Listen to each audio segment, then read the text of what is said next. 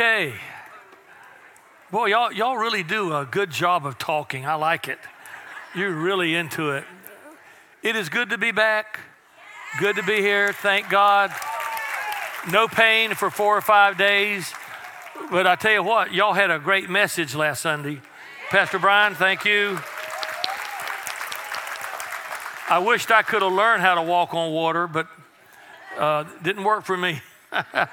All right, if you have your celebration guide, if you are a guest, your first, second, third time, please fill that out. Rip it off at the perforation, drop it in the offering plate. And then again, there's so many things on here. We, we're not going to be able to read them all, but I do have a, a, plan for announcements in the future of things that we want to do. I'll share that with you uh, as I get ready to preach the message in a few minutes. But um, you can read the different things that are, that are uh, going on regularly. But I'd like to point out a few things on the back. One of them is the um, at the bottom, uh, participate in. So anyway, having said that, are y'all ready to worship a little bit? Then let's stand and welcome somebody around you to church.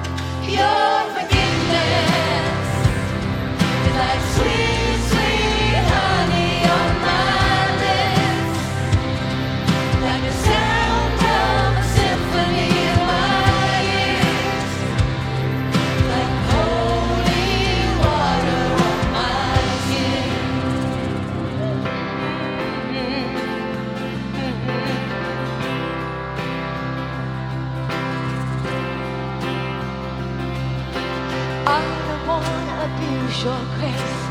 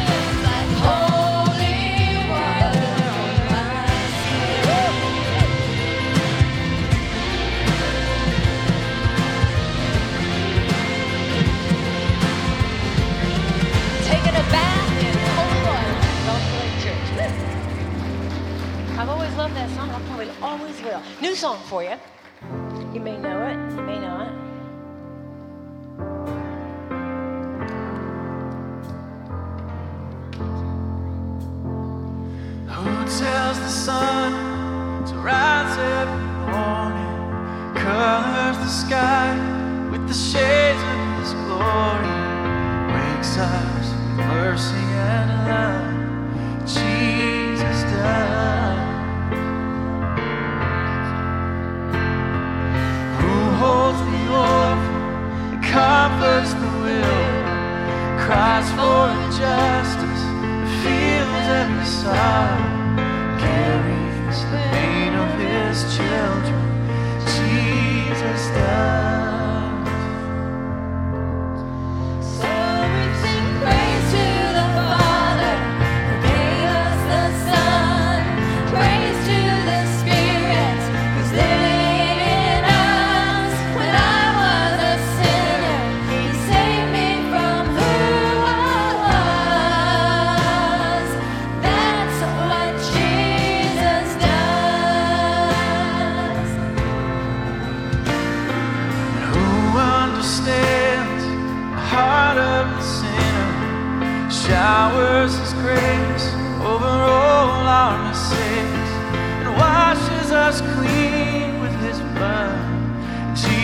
does. I believe that He does. Who sings the song of sweet forgiveness? Who stole the keys to hell?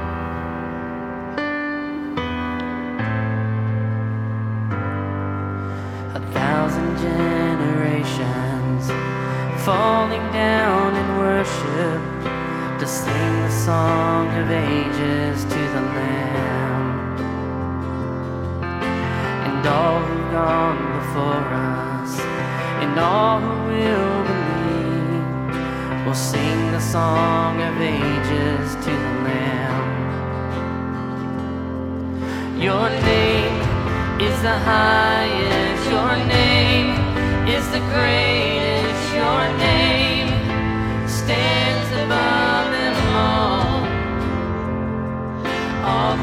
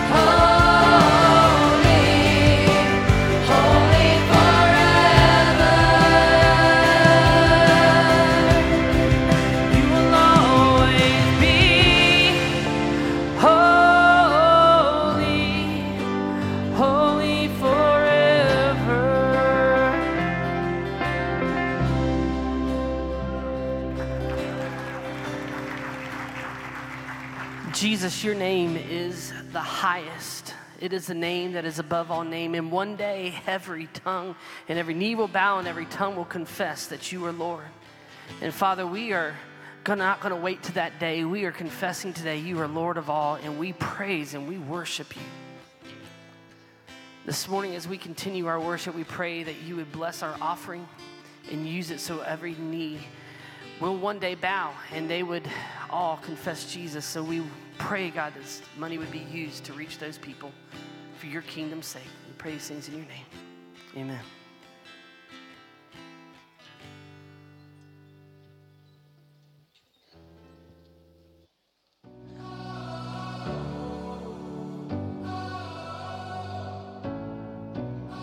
as we try to find a rhythm amongst the noise of this world, tuning the strings of our soul to feel we have a place in this orchestra of life. We find sometimes that we get lost amongst the oceans of sound. We dance and move our way through it all and find meaning. Just trying to fit into this place and the people around us.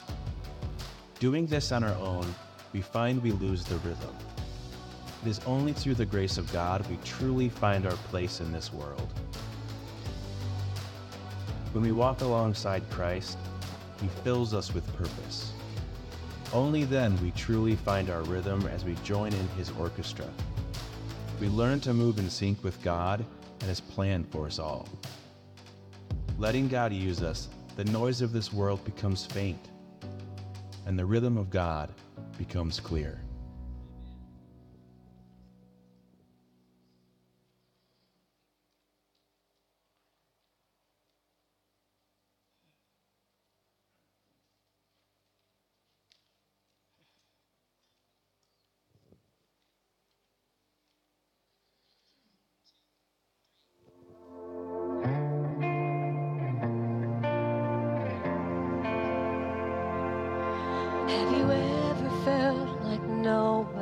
There? Have you ever felt forgotten in the middle of nowhere? Have you ever felt like you could disappear? Like you could fall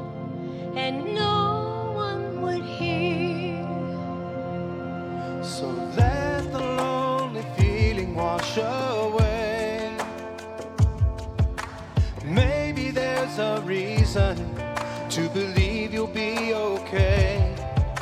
Cause when you don't feel strong enough to stand, you can reach, reach out your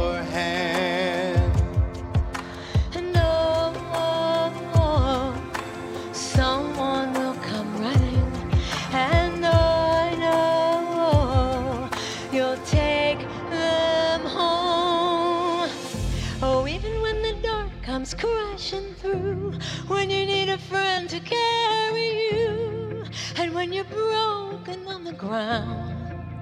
You will be found. So let the sun come streaming in. Cause you'll reach up and you'll rise again.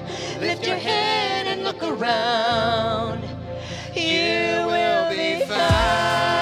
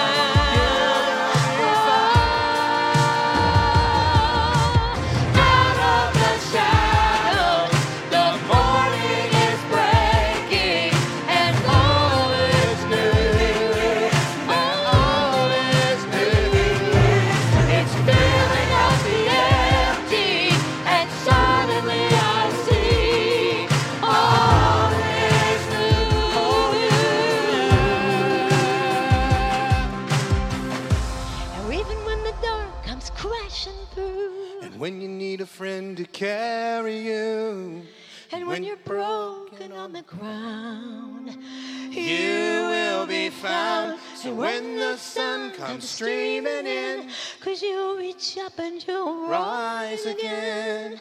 And if you only look around, you will be found.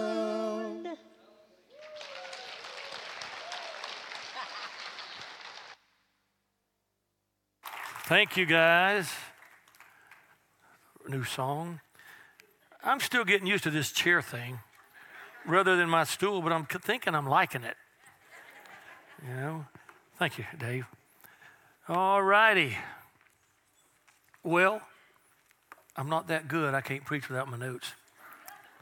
Yeah, thank you. Thank you, Dave. Brian, did you use a computer, a pad last week to preach? You're crazy, man. Them, them, them things can go out. Ask Steve. And then you, you don't have any of your notes there. See, this is, this is mine. See, look at that. Blue, orange, yellow, red. It's all kinds of stuff. Well, I was reading in my Bible about two months ago. Uh, we were in that series that we just finished up. And I read a, a statement that Jesus made in uh, Matthew chapter 5. And it really just struck me. It, it, it, I thought, you know, that's the most important subject in the universe. And we've got to talk about it. And I want you to be able to listen today with open ears and an open heart. And I've been praying for you. I've been praying that the Holy Spirit would take His words and touch your heart with them. There's no way th- that I can put a message together. It's not about point one, two, three. It's not about clever, funny stories.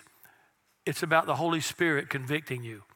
So if you feel moved, if, if the Lord touches you in some way today, then I would ask you to respond. When we get to the decision time, let the Lord speak to you because this is a very vital message and it is on righteousness.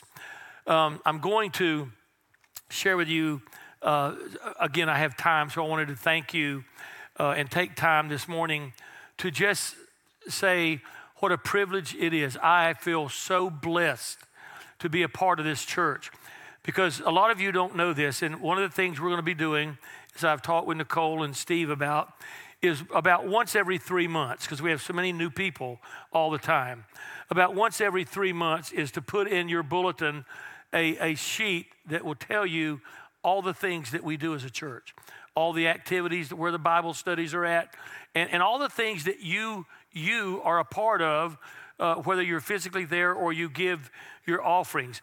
But folks, with the hurricane just ending, and quite a few of our people, well, not a lot, but a, a, a good number, living on the water, having damage. We, we had people that were out there the very next day. We were calling every single person we could think of, trying to find out what can we do to help. Some of you were helping your friends in the church on your own. We, we thank God for that. Um, we've helped smaller churches galore. Uh, the, the, church in Homosassa, the church at Ozello, um, in between that with the uh, church out at uh, Cross Ridge out in the Lecanto area, uh, Red Level, all this we've done, and, and we do it continually of, of helping these churches. I was going into Publix yesterday. The pastor of the little community church at Ozello was coming out. I, I called him over. We talked a little bit. He told me about what they needed. Not a lot, not, not big or not a lot, but we're going to try to be able to, to help them with that to get them back on their feet. Um, we partner as a church, we partner with Daystar. It's a Catholic organization right down the road, but we partner with them, you know, because they have the, system that we can provide food and everything for them. They can give it out. When we have big things going on here and uh, or our regularly scheduled meetings and we have food and food's left over, we take it to the homeless mission uh, right down the road here. Um, and, and, we're doing that all the, all the time. Uh, and again, my heart just kind of overflows, you know, that, that we, we help the sanctuary mission, the grace mission, nursing homes every week, Samaritan's Purse. It just goes on and on. And, and, and I, there's things I know I've forgotten um, that, that, the church does. So, anyway, hope, hopefully we'll get that done and you'll be able to see, and maybe uh, that will encourage you to maybe get uh, involved more. Um, you know, I, when I was getting ready to preach this sermon on righteousness, uh, it was like, well, what are you going to say? And then it was where are you going to stop? Because there were so many passages, so much, especially the New Testament, that uses that word of, of righteousness. And um, I, so I started thinking about that pastor. That it was his first um, first church, and it was out in Montana, and it was winter, and uh, he went to church that day. And it had snowed two feet the night before. And he got to the little church, and only one rancher showed up. And they sitting there and they looked at each other for a while. And finally, the pastor said, Well, what do you think we ought to do? And the rancher said, Well, I'm not real smart, but if I go out to feed my cows and only one shows up, I feed him. So he said, Well, all right. He said, You know, you're right. So he preached for two solid hours. When it was finished, he looked at the rancher and said, Well, what do you think? He said, Well, like I told you, I said, I'm not real smart, but if I go out to feed my cows and only one shows up, I don't dump the whole wagon on him. So that's that's kind of what I don't want to do today. I don't want to dump the whole wagon on you. In fact, um, one of the one of the best true true one of the best descriptions of what it means, I think, to preach a sermon I had read from an old black pastor who did not have the opportunity for a lot of formal training, but I believe he got it more than a lot of us get it. And he said this about his preaching. This, this is good, Steve, for you and Brian. This is what he said about preaching. He said, Number one, I tell them what I'm going to tell them. Number two, I tell them what I told them I was going to tell them. And number three, I tie a knot in it all. And so, what we're going to be looking at today is Paul tying a knot in it all. Of what he told them in, in Romans 1 and 2, he's going to tie a knot in it all. Um, he's summing up, really, everything that he said in the first two chapters. And it is a very vital message on righteousness. We don't hear that word much anymore, except when you're reading your Bible, you may read it and go right, right through it. But as I was reading, as I told you, my scriptures, it, it was talking about this over and over again. And then I started looking at it in my concordance, and it is throughout the entire Bible. And Jesus said in his Sermon on the Mount, blessed or happy are those who hunger and thirst after what? righteousness. And then, and this is the this was the key for my message today. Then he made a very disturbing statement that I believe for many people.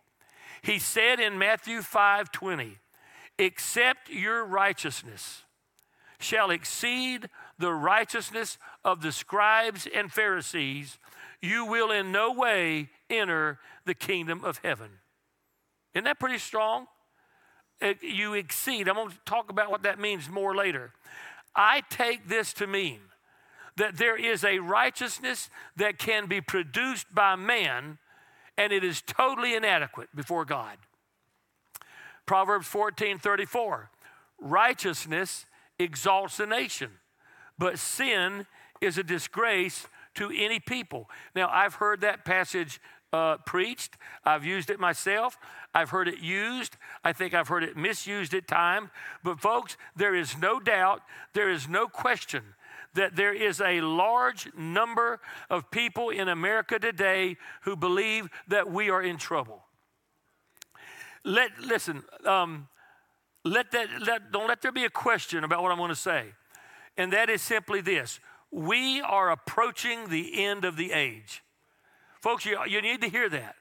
Every individual, young people, you need to hear that. We are, are approaching the end of the age. We are just one global disaster or catastrophe away from the one world government that Jesus said would be set up.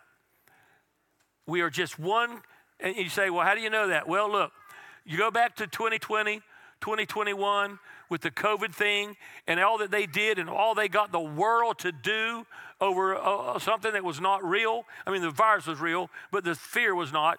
And folks, you see how easily a world of people can now be deceived. How a whole world can be deceived. And because, are you listening? Because righteousness exalts a nation. The only hope for America lies in God's people getting right before God. Second Chronicles 7:14. If my people who are called by my name will humble themselves and pray and seek my face and turn from their wicked ways, then I will hear from heaven and will forgive their sin and will heal their land. God would be so willing to do that to America in a heartbeat if we were to turn to Him. Now, as I said, Paul is kind of summing up chapter 3, what he said in chapters 1 and 2. And he tells us about three kinds of righteousness in chapter 3. And again, that word righteous, depending on what commentary you read, it could mean dressed right, you know, not li- like this, but spiritually, we, we are dressed in the, in the, in the um, character and the, and the forgiveness of God. You know, that's, the righteousness talks also about being in right standing before the Lord and, and us living the right way before the Lord. Now, since the Bible says, and we read it, that no one can see God without righteousness, it's something we need to know about. And we need to know if we've got the real thing or not. You cannot have, please listen to this. You cannot have in a country or a state or a county or a town or a church, you cannot have righteousness by legislation. As much as we would like, we've seen it. We, now, that doesn't mean we don't get involved. And that doesn't mean we stand up and we fight for legislation that protects the innocent and protects those that are wanting to live for the Lord. You, but we will not have righteousness by a, a legislation change or a political party change. We've been changing political parties for years, and look, we're still headed down the wrong slope. And it will not happen because of a president change. And we need another president change. Because, ladies and gentlemen, righteousness does not come from the outside in, it comes from the inside and works its way out. And so in Romans 6:13 Paul says, "Do not offer the parts of your body to sin as instruments of wickedness, but rather offer yourselves to God as those who have been brought from death to life." Now watch this. And offer the parts of your body to him as instruments of righteousness. So when I read that, I thought, okay, the only way that my hands can be righteous hands is if I have a righteous heart. The only way that my eyes can be righteous eyes is if I have a righteous heart. The only way that my mouth and my words can be a righteous mouth and words is if I have a righteous heart. The only way that my daily activities can be righteous activities is if I have a righteous heart. And the Bible says, as a man thinks in his heart, so is he. It says, out of the heart flow the issues of life. It says that man looks on the outward appearance, but God looks on the heart. I want to ask you individually, carefully, do you have biblical righteousness? Now, in this chapter 3, Paul points out three kinds that we're going to cover. First of all, in verses 1 through 8, he says there is a righteousness by inheritance, and it can't be done. And then in verses 9 through 19, he says there is a righteousness by works, can't be done. And then he says in verses 20 through 31, there is a righteousness by grace, it must be done. Are you with me? Let's jump into the first one righteousness by inheritance. You see, to understand this, why the teaching of Jesus was so radical and the things that they, why they wanted to kill him and Paul later, is because they were talking so much about your inheritance has nothing to do with this. Just because you are a child of Abraham, born into the Jewish race, does not mean that you're going to make it into heaven. And because they, they literally thought, well, if you're a child of Abraham, you're, you're done, you're in, you're in. And that is why they would have been so shocked and were shocked when Jesus called Nicodemus, you know, a, a, a, corrupt, corrupt tax collector, but a Jew, they couldn't believe that Jesus said about him, you read it, he is a child of Abraham. That, that, that would, all that would have eaten them up. They wouldn't like to think that, and they would not have liked to have thought that they could be a child of Abraham and still not make it to heaven because they believed it came by inheritance. So here's what Paul says to them in Romans 3, verse 1. Well, what advantage then? Is there in being a Jew? This is what they're saying to Paul. Or what value is there in circumcision? You see, circumcision was the sign of them being in, in, in the kingdom, all right? Much in every way. First of all, they, talking about the Jewish race, they've been entrusted with the very words of God.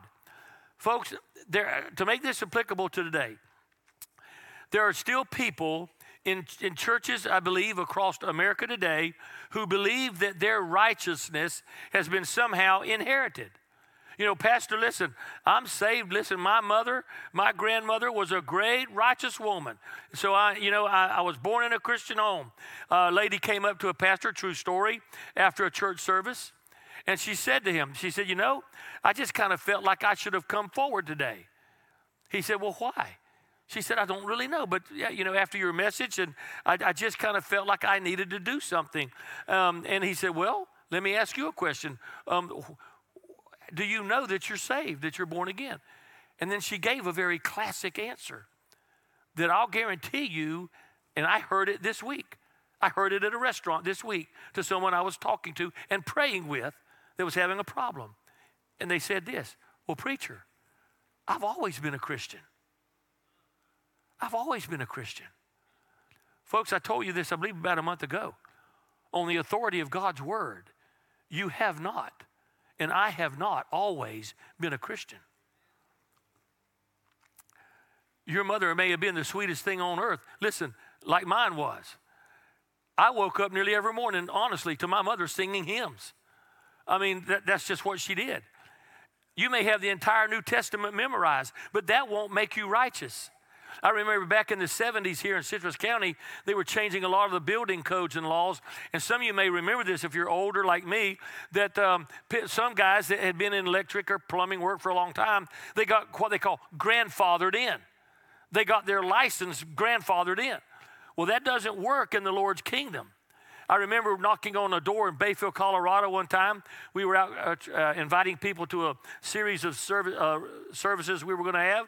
And this big old burly, I mean, hairy guy, no shirt on, he came to the door and he said, Well, well, well. I started telling him what I was doing. Preacher, preacher, preacher. My wife's got enough religion for the both of us. That's what he said. And I didn't say it, but I wanted to say it. No, it is not until a man or a woman is born again of the Spirit of God that he's got enough religion. He's not righteous. Um, Paul is dealing with that here, and he's dealing with it in the in the instance also of them being circumcised. We don't have that so much today, but there are people today who believe that because they were baptized, or believe that because they took the Lord's Supper, or you know call it a sacrament or whatever. Paul says, look, it is not by ordinance keeping that a person is made righteous. You see, that's why the Jews ask, well, then what profit is there of us even being a Jew if we're not going to make it to heaven on our inheritance? Now, folks, some of you go figure this out real quickly. Some of you it'll take you later today. I was going to a Baptist church, First Baptist Crystal River, nine months before I was ever born.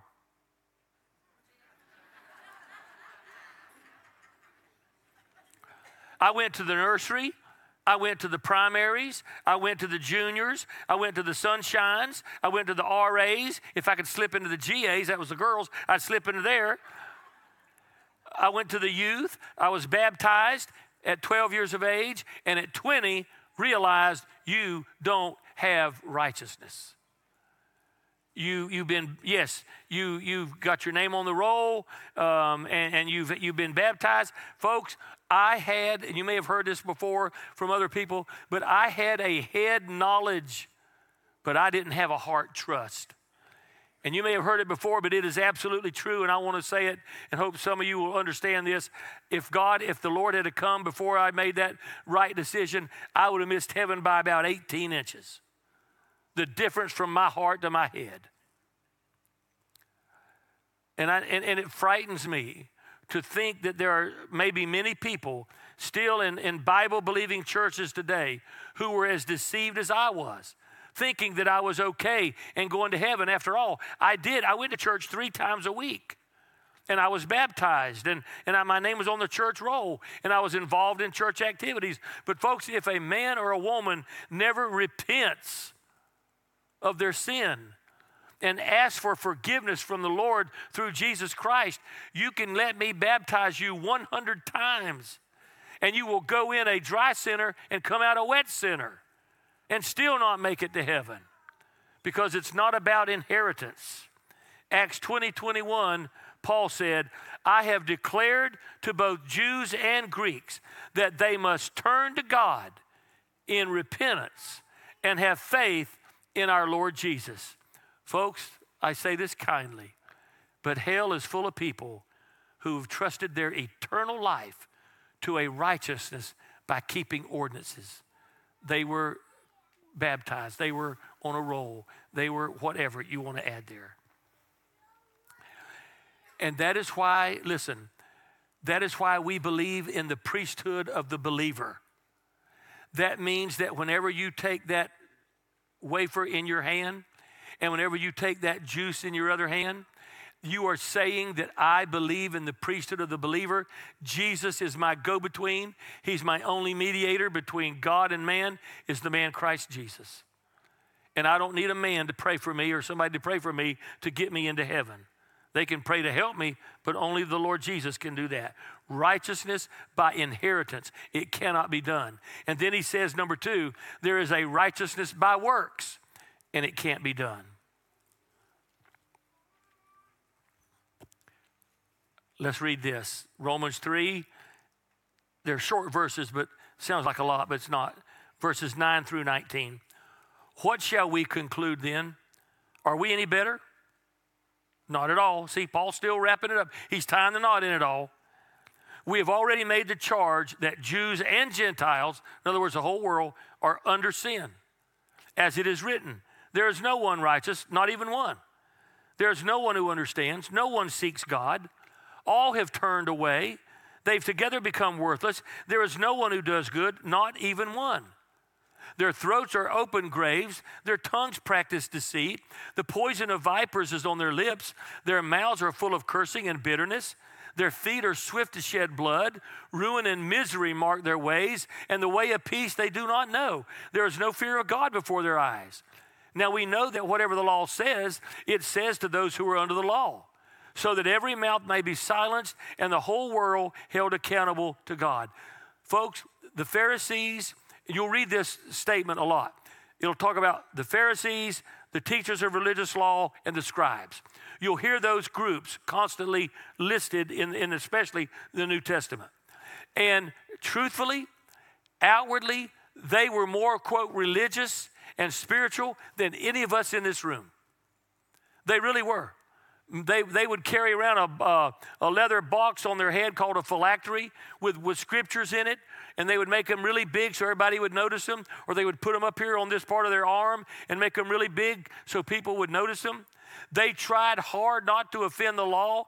They, listen, they would give one tenth of even the spices in their cabinet to the Lord. They would tithe that. And they prayed. And, and, and they, uh, they probably read daily devotions out of the upper room, the daily bread, Jesus calling, and everything else. And with all this going on and the thousands of people standing around, the Lord Jesus looked at that. And he looked at all those people. And that's when he said, Except your righteousness goes beyond theirs, is greater than theirs. In no way will you enter the kingdom of heaven. You know what I'd say? Ain't no way that you're going to make it. And people today, I see it on the news. I, when I read some of the things on Facebook, the posts that some people give, people are working as hard as they can to get to heaven, to produce a righteousness that God will accept. And it says, I believe it's in Titus, that it is not by works of righteousness that we have done. Folks, I'm going to tell you something that has just really consumed me in a good way. And that is this all of my works do not commend me before a holy God. My works condemn me before a holy God. That is why he, Paul said, and, and the Bible says, look, your righteousness is like a filthy rag.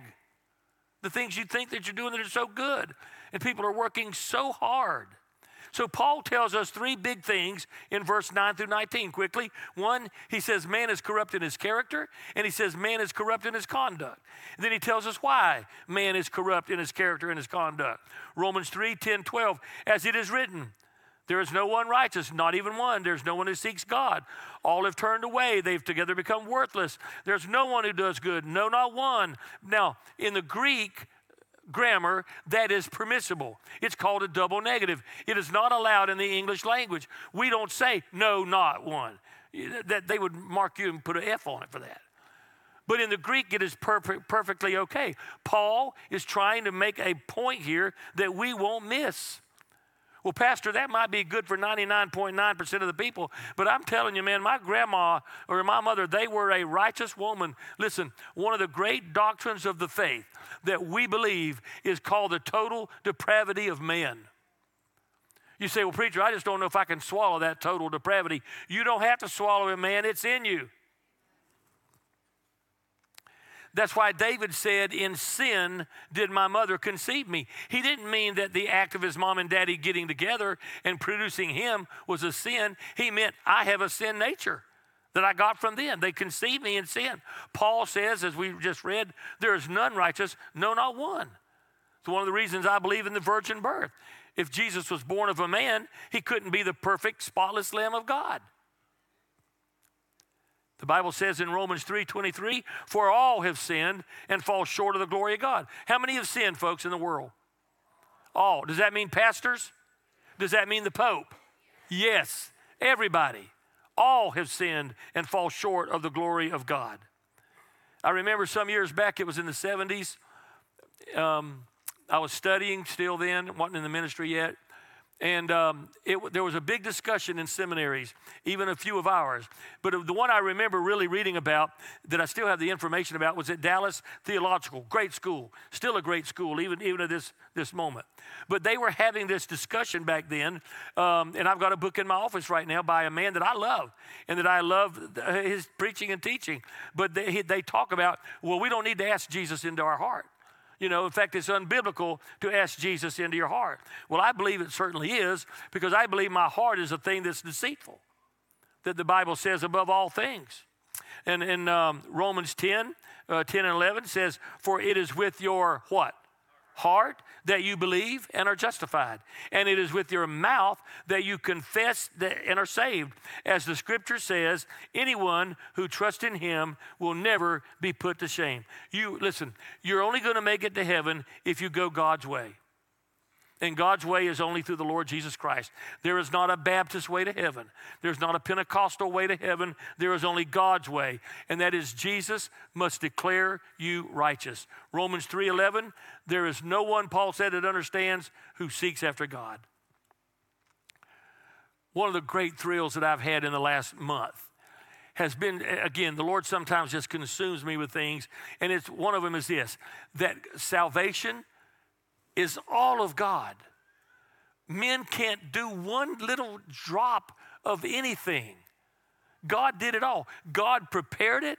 God brought it to, to, to, man. He created the earth. He put man on the earth. He did all that. He knew that we would sin. So he decided before the foundation of the world what he was going to do. So he sent his son Jesus. He died on the cross, shed his blood, rose again. And then, once that's all done, now what do we have to do? He even he does that. He calls us to him. The Bible says no man comes to the Lord unless he's drawn. So the Holy Spirit draws us, like right now. I'm hoping the Holy Spirit is speaking to some of you. He's drawing you, He draws you to Himself. And then when you come, salvation. And it's all Him. We don't have a, th- we, we can't claim one thing about it. It's all by God. Romans 3 12 through 17, real quickly again. All have turned away. They've together become worthless. There's no one that does good, not even one. Throats are open graves. Tongues practice deceit. The poison of vipers on their lips. Does that not sound like America? Mouths are full of cursing and bitterness. Feet are swift to shed blood. Ruin and misery mark their ways, and the way of peace they do not know. Paul is saying again, man is corrupt in his character. And because of that, he's corrupt in his conduct.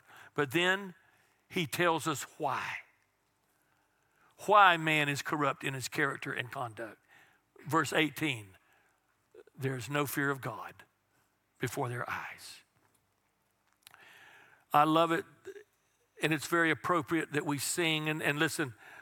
Most all the songs that are in the hymnals or the newer songs today that we sing up on the screens, they, they talk a lot about the grace and the mercy and the forgiveness and the cons- consolation and, of the Lord and what He does in our life.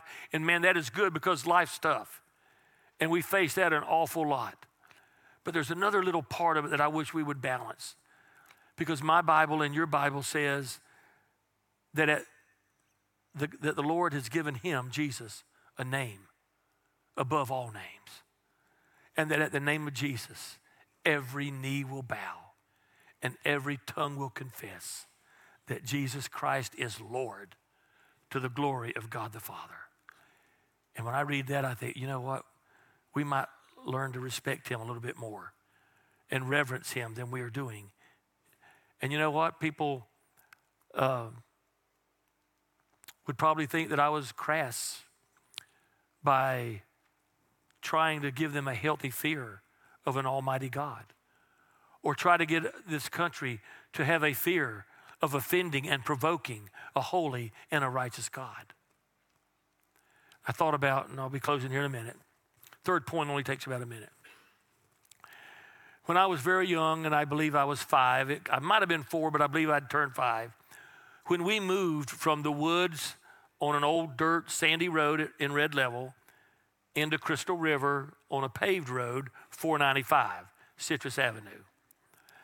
And I don't remember many big moments, of course, being four or five. There's only a couple of things that I remember about that. One of them was my mother taking me by the hand and walking me out to the side of that paved road and saying, Don't let me ever catch you playing near this road. See, there was traffic. We had no traffic on our road before, but there was traffic, not a lot, but still traffic on 495. She said, Because if you do, I'm going to wear you out. You know what that means? Okay? So don't let me catch you playing on that road. You know what? I don't know if my mother cared whether I stayed out of that road because I feared her or loved her. But the fact that I stayed out of that road. And I believe it's okay for us to have a healthy fear of an Almighty God. of what's going to happen when we die. And that brings us to the third point righteousness by grace. It must be done.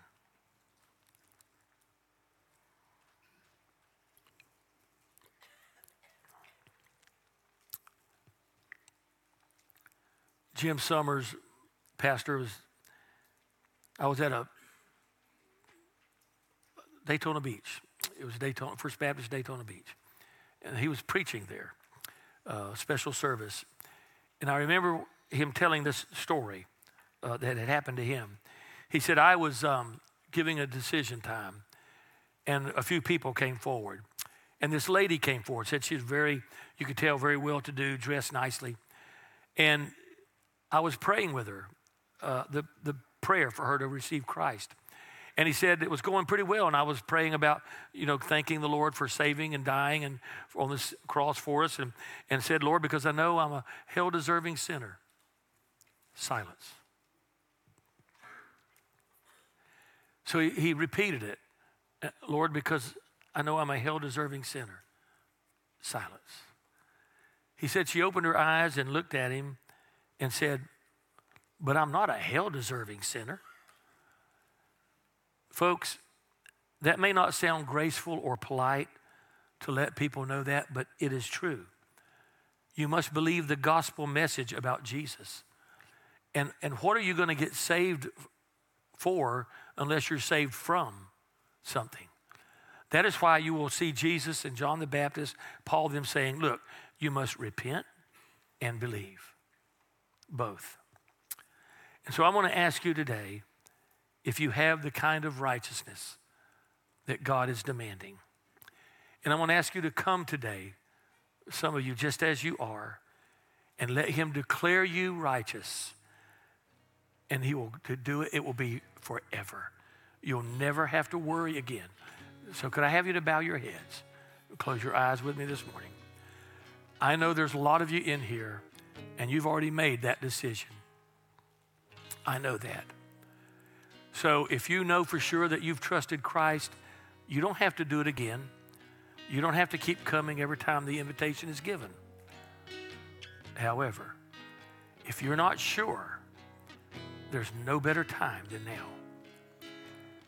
So I would ask you right now if you would like, and again, I'm not going to come where you are, I'm not going to point you out, but I would love to be able to pray and pray effectively if you would just say, Pastor, I, I want biblical righteousness, and I know it's by grace now, and it's simple.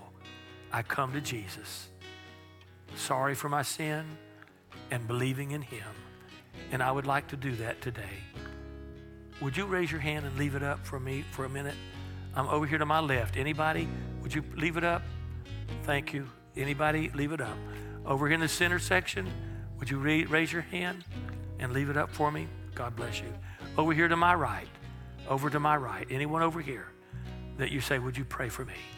All right. Those of you that raised your hand, if you would pray with me. Lord Jesus, I thank you that you love me enough to want me to be with you in heaven. And Lord, I know, like that pastor up there, I am a hell deserving sinner. But I believe in your love and your grace and your forgiveness. And if I ask you, you will forgive me of everything I've ever done or ever will do. And I will be your child forever. So I'm asking you right now come into my heart and be my Savior.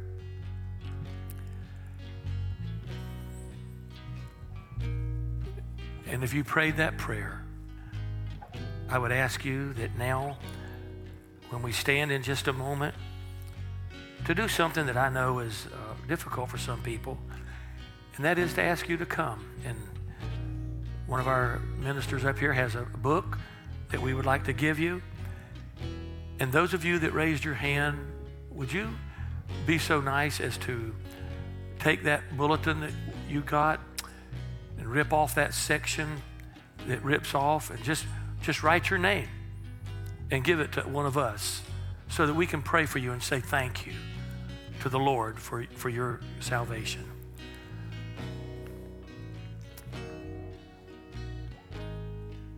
If you felt anything at all during that service, I believe it was the Holy Spirit asking you to move. So let's stand and sing this great little chorus and ask you to come. Some of you come that raise your hand and lead the others. Jesus. Would you come? Don't don't wait. Those of you that raised your hand over here, would you come? Come, come, come, come. Bless you. Thank you, brother. Glory and grace. Thank you.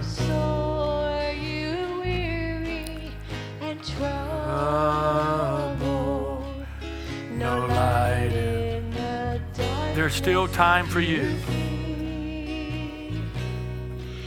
This is the best, the best time you're ever going to have to make a life-changing decision.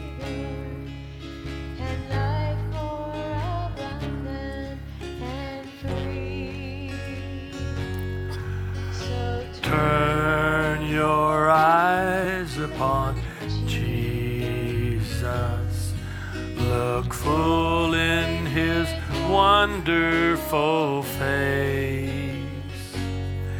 And the things of earth will grow strangely dim in the light of his glory.